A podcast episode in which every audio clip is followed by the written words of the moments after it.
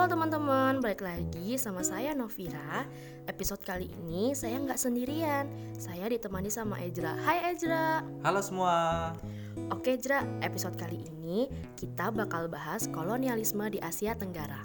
Wah, kayaknya menarik nih. Kira-kira apa sih yang dibahas soal kolonialisme di Asia Tenggara? Yuk teman-teman, kita bahas sama-sama. Bangsa Eropa datang ke Asia Tenggara pada abad ke-19 nih teman-teman historian. Kedatangan mereka dilatar belakangi oleh kepentingan ekspansi kekuasaan dan peluang perekonomian yang sangat baik di Asia Tenggara.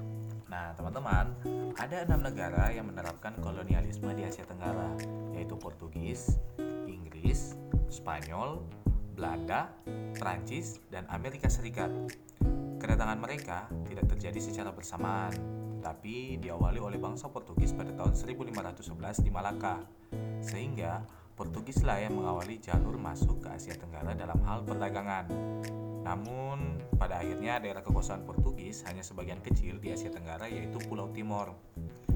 Setelah Portugis disusul oleh kedatangan bangsa Spanyol dan Belanda.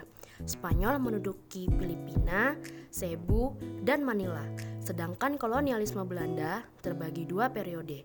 Pertama, disebut masa kekuasaan VOC pada tahun 1605 sampai 1799.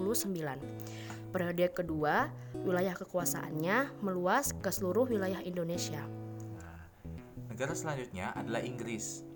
Didasari oleh kepentingan perekonomian potensial yang ada di Cina dan di India, mendorong Inggris untuk menguasai Burma. Kemudian, ekspansi oleh Prancis atas Vietnam pada tahun 1858 menjadikan Soship Cina sebagai dasar Prancis atas Indochina, yaitu Cina, Annam, Tonkin, Laos, dan Kamboja tahun 1907. Setelah Perang Dunia Kedua, Vietnam menolak intervensi Prancis dan berhasil menyatakan kemerdekaannya pada tahun 1946.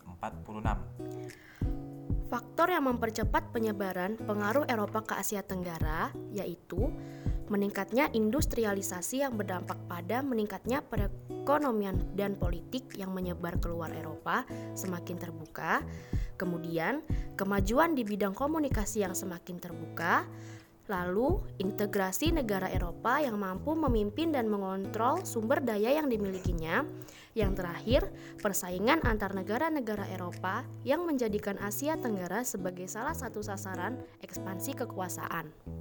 Nah, kolonialisme di Asia Tenggara berakhir melalui revolusi yang dilakukan oleh negara-negara Asia Tenggara.